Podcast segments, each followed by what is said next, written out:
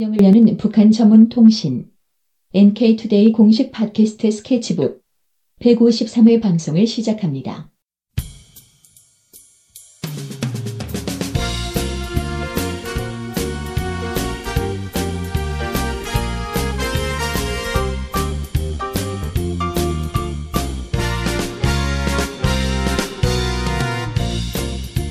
안녕하세요. 상식선을 지켜라 아홉 번째 시간입니다.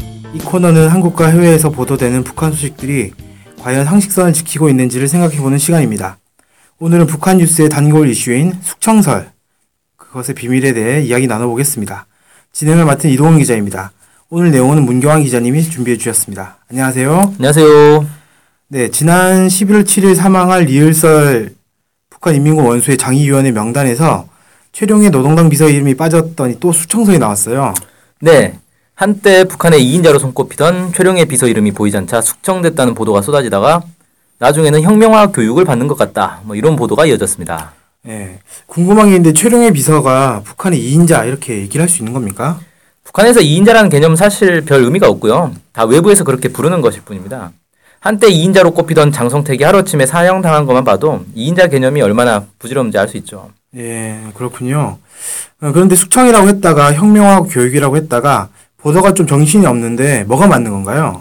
지금으로서는 아무것도 알 수 없습니다. 북한에서는 간부들의 신상 문제에 대해 일일이 공개하지 않거든요. 언론들도 다들 가능성이 높다는 식으로 추정하는 보도만 하고 있습니다. 게다가 그 이유도 제각각이라 그다지 신빙성 있어 보이진 않습니다. 네. 근데 많은 분들께서 숙청은 많이 들어보셨을 것 같은데 혁명화 교육이란 거를 잘 못 들어보셨을 것 같아요. 혁명화 교육이란 건 뭔가요? 이게 북한의 독특한 제도라고 할 수 있는데 이걸 이해하지 못하니까 언론에서 자꾸 간부들이 숙청됐다는 보도를 내놓는 겁니다. 혁명화 교육이란 한마디로 사상적으로 문제가 있는 간부를 일반 노동자, 농민들이 일하는 곳으로 보내 혁신을 시키는 것을 말합니다. 아, 그러면 일종의 처벌 같은 거군요. 어, 이게 혹시 법으로 정해진 건가요? 혁명화 교육이라고 명시된 법조항이 있는 건 아니고 다만 행정처벌법에 관련 내용이 있습니다. 어, 행정처벌이란 게 뭐죠? 그러면? 2008년 개정된 행정처벌법에 따르면 행정처벌이란 형벌을 적용할 정도에 이르지 못한 위법 행위를 한 기관, 기업소, 단체와 공민에게 지우는 행정적 제재라고 합니다.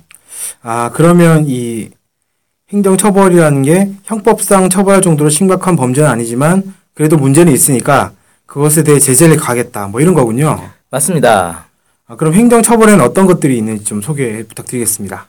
네, 행정처벌법 제14조에 따르면 경고, 엄중경고, 무보수노동, 노동교양, 강직, 해임, 철직, 벌금, 중지, 변상, 몰수, 자격정지, 강급, 자격박탈 이렇게 총 8가지 종류의 처벌이 있습니다. 네. 뭐 말씀하신 여덟 가지는 없는데 몇 가지가 같은 등급인가 보네요. 네, 그렇죠. 네.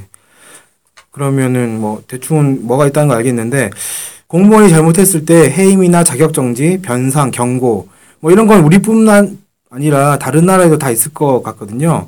근데 이제 무보수 노동이라든지 노동 교양 이런 거는 좀 처음 보는 것 같아요. 예, 그렇습니다. 다른 사회주의 국가들에도 이런 게 있는지는 모르겠는데 북한은 관료들이 관료주의를 하는 것을 매우 심각한 문제로 보고 있고 관료주의를 없애기 위해 간부들이 서민들 속에 들어가 노동 체험을 해야 한다고 강조하고 있습니다. 형법상 처벌 종류에도 우리와 달리 노동 단련형이라는 게 따로 있는데 이건 우리 징역형과 달리 감옥에 가는 게 아닙니다. 우리의 징역형에 해당하는 건 노동 교화형이라고 해서 따로 있습니다. 어, 노동 단련형이라고 하니까 좀 생각나는 게 우리로 치면 사회봉사명령 이런 거랑 비슷해 보이는데 맞습니까? 아, 사회봉사명령은 교통안전 캠페인 같이 단순하고 편한 건데 그런 건 아니고 공사장에서 도로 닦고 건물 세우고 이런 거니까 훨씬 힘들죠. 아, 또 감옥에 가지 않는다고 해도 집에서 떨어져 공사장 주변에서 합숙을 해야 합니다. 네, 그렇군요. 근데 무보수 노동이라든지 노동교양 이런 것들은 어떤 사람들이 이런 어, 처벌받는 거죠? 행정처벌법에 따르면 직무수행과 관련하여 무거운 위법 행위를 한 자가 한 달에서 반년까지 무보수 노동을 하게 됩니다.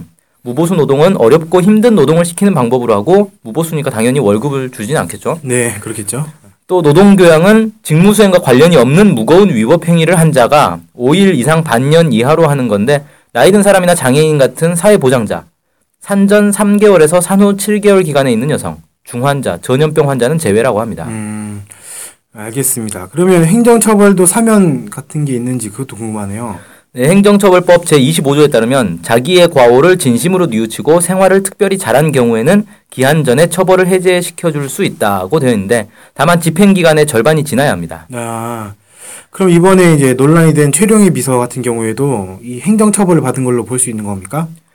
리을솔 원수의 장의위원회 명단에 빠진 걸 보면 가능성은 있다고 봅니다. 네. 행정처벌법 제26조에 따르면 경고, 엄중경고, 무보수 노동, 노동교양 처벌을 받은 자는 처벌기간 안에 국가 표창도 받을 수 없고 중요 행사에 참여할 수 없으며 외국에 출장 갈 수도 없게 되어 있습니다. 아, 뭐 그러니까 정리를 좀 해보면 최룡희 비서가 사업상에 문제가 있어서 행정처벌을 받았을 가능성이 있는데 이 때문에 장의위원회에 그 이름이 안 올라갔고 그걸 가지고 언론에서는 추청됐다 이렇게 보도를 해- 한 거네요. 뭐 이런 거게 이렇게 된 거겠죠. 그렇습니다. 그러면 언론에서 전부터 이야기하던 수청설 이런 것들이 다 이런 유형인 건가요?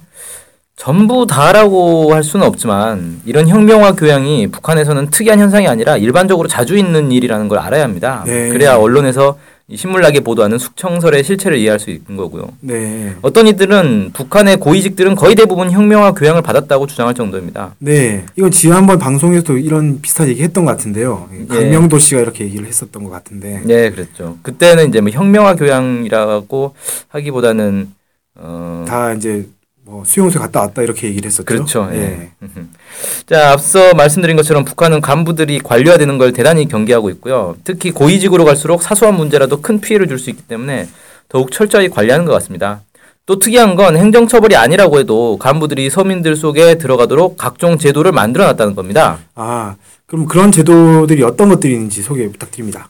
일단 금요노동이라는 게 있습니다. 1970년대 후반부터 시작된 이 금요노동은 당과 국가 간부들과 공무원들이 매주 금요일 농장이나 건설 현장에 나가서 일을 하는 겁니다. 아, 북한은 금요 노동을 통해 고위 간부들과 서민들의 관계를 개선하고 간부들의 사상 강화, 사업 작품을 유지하는데 많은 도움이 된다고 얘기하고 있습니다. 예, 우리 같은 경우에 금요일이라고 하면 불타는 금요일, 뭐 이- 흔히 불금이라고 하죠. 이렇게 하는데 북한은 좀 다른 의미로 이 불, 불태우는군요. 예, 심지어 금요일에는 관용차 운행도 중단한다고 합니다. 아, 이런 비슷한 게 군대에도 있는데요. 네. 전사 생활이라고 해서 연대장 이상부터 2주에서 6주 정도 신분을 숨기고 일반 사병들 속에 들어가 똑같이 생활하고 훈련하는 겁니다. 어, 북한은 이를 관병일치, 그러니까 지휘관과 사병이 하나가 되기 위한 노력이라고 합니다. 네.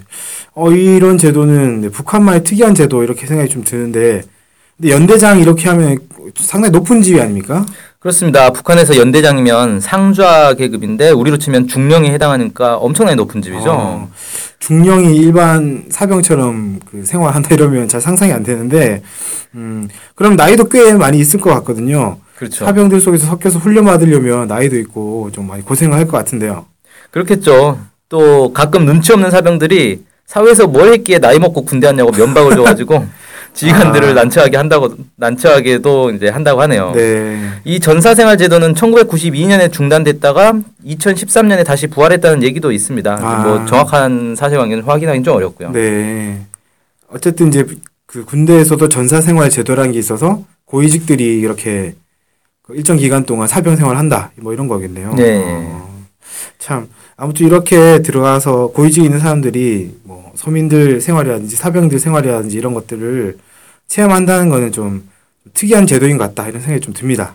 네, 북한이 오래전부터 일심 단계를 강조해왔는데 이를 위한 구체적인 방법 가운데 하나로 이처럼 관료주의를 극복하기 위한 제도들을 운영한다. 뭐 이렇게 볼 수가 있겠죠. 네, 알겠습니다. 네. 오늘은 언론에서 끊이지 않는 수청설의 실체에 대해서 좀 알아봤습니다. 어, 북한의 자체 혁신 프로그램으로 고위 간부들의 관료화를 막기 위해서 이 북한이 뭐 이런 특이한 제도들을 운영을 하고 있는데 북한의 이런 제도들을 알면 더 이상 숙청서 이런 거에 좀 쉽게 쉽게 속지 않을 것 같다 이 생각이 들고요. 오늘 준비해 주신 문경환 기자님 정말 고생 많으셨습니다. 감사합니다. 네, 안녕히 계세요.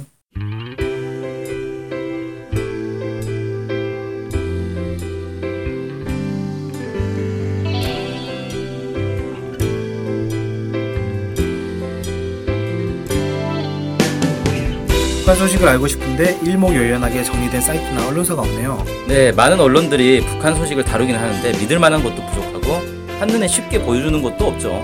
네, 그래서 저희가 저희 NK투데이가 야심차게 준비했습니다. 바로 Info 캘린더. 아, 아, Info 캘린더가 뭔가요? 네, 모든 북한 소식을 저장해놓고 날짜별 분야별로 검색해 볼 수 있게 만든 데이터베이스예요. 네, 무려 검색어로 검색도 할 수 있습니다. 우와 정말 대단한데요. 어떻게 찾아가면 되나요? 네, NK투데이 홈페이지에 들어오셔서 Info 캘린더를 찾으시면 됩니다. 네, 오른쪽에 배너가 달려 있으니 쉽게 찾아볼 수 있습니다. 네, 북한 소식을 빠르고 간편하게 볼 수 있는 NK투데이 야심작 Info 캘린더 많은 이용 바랍니다.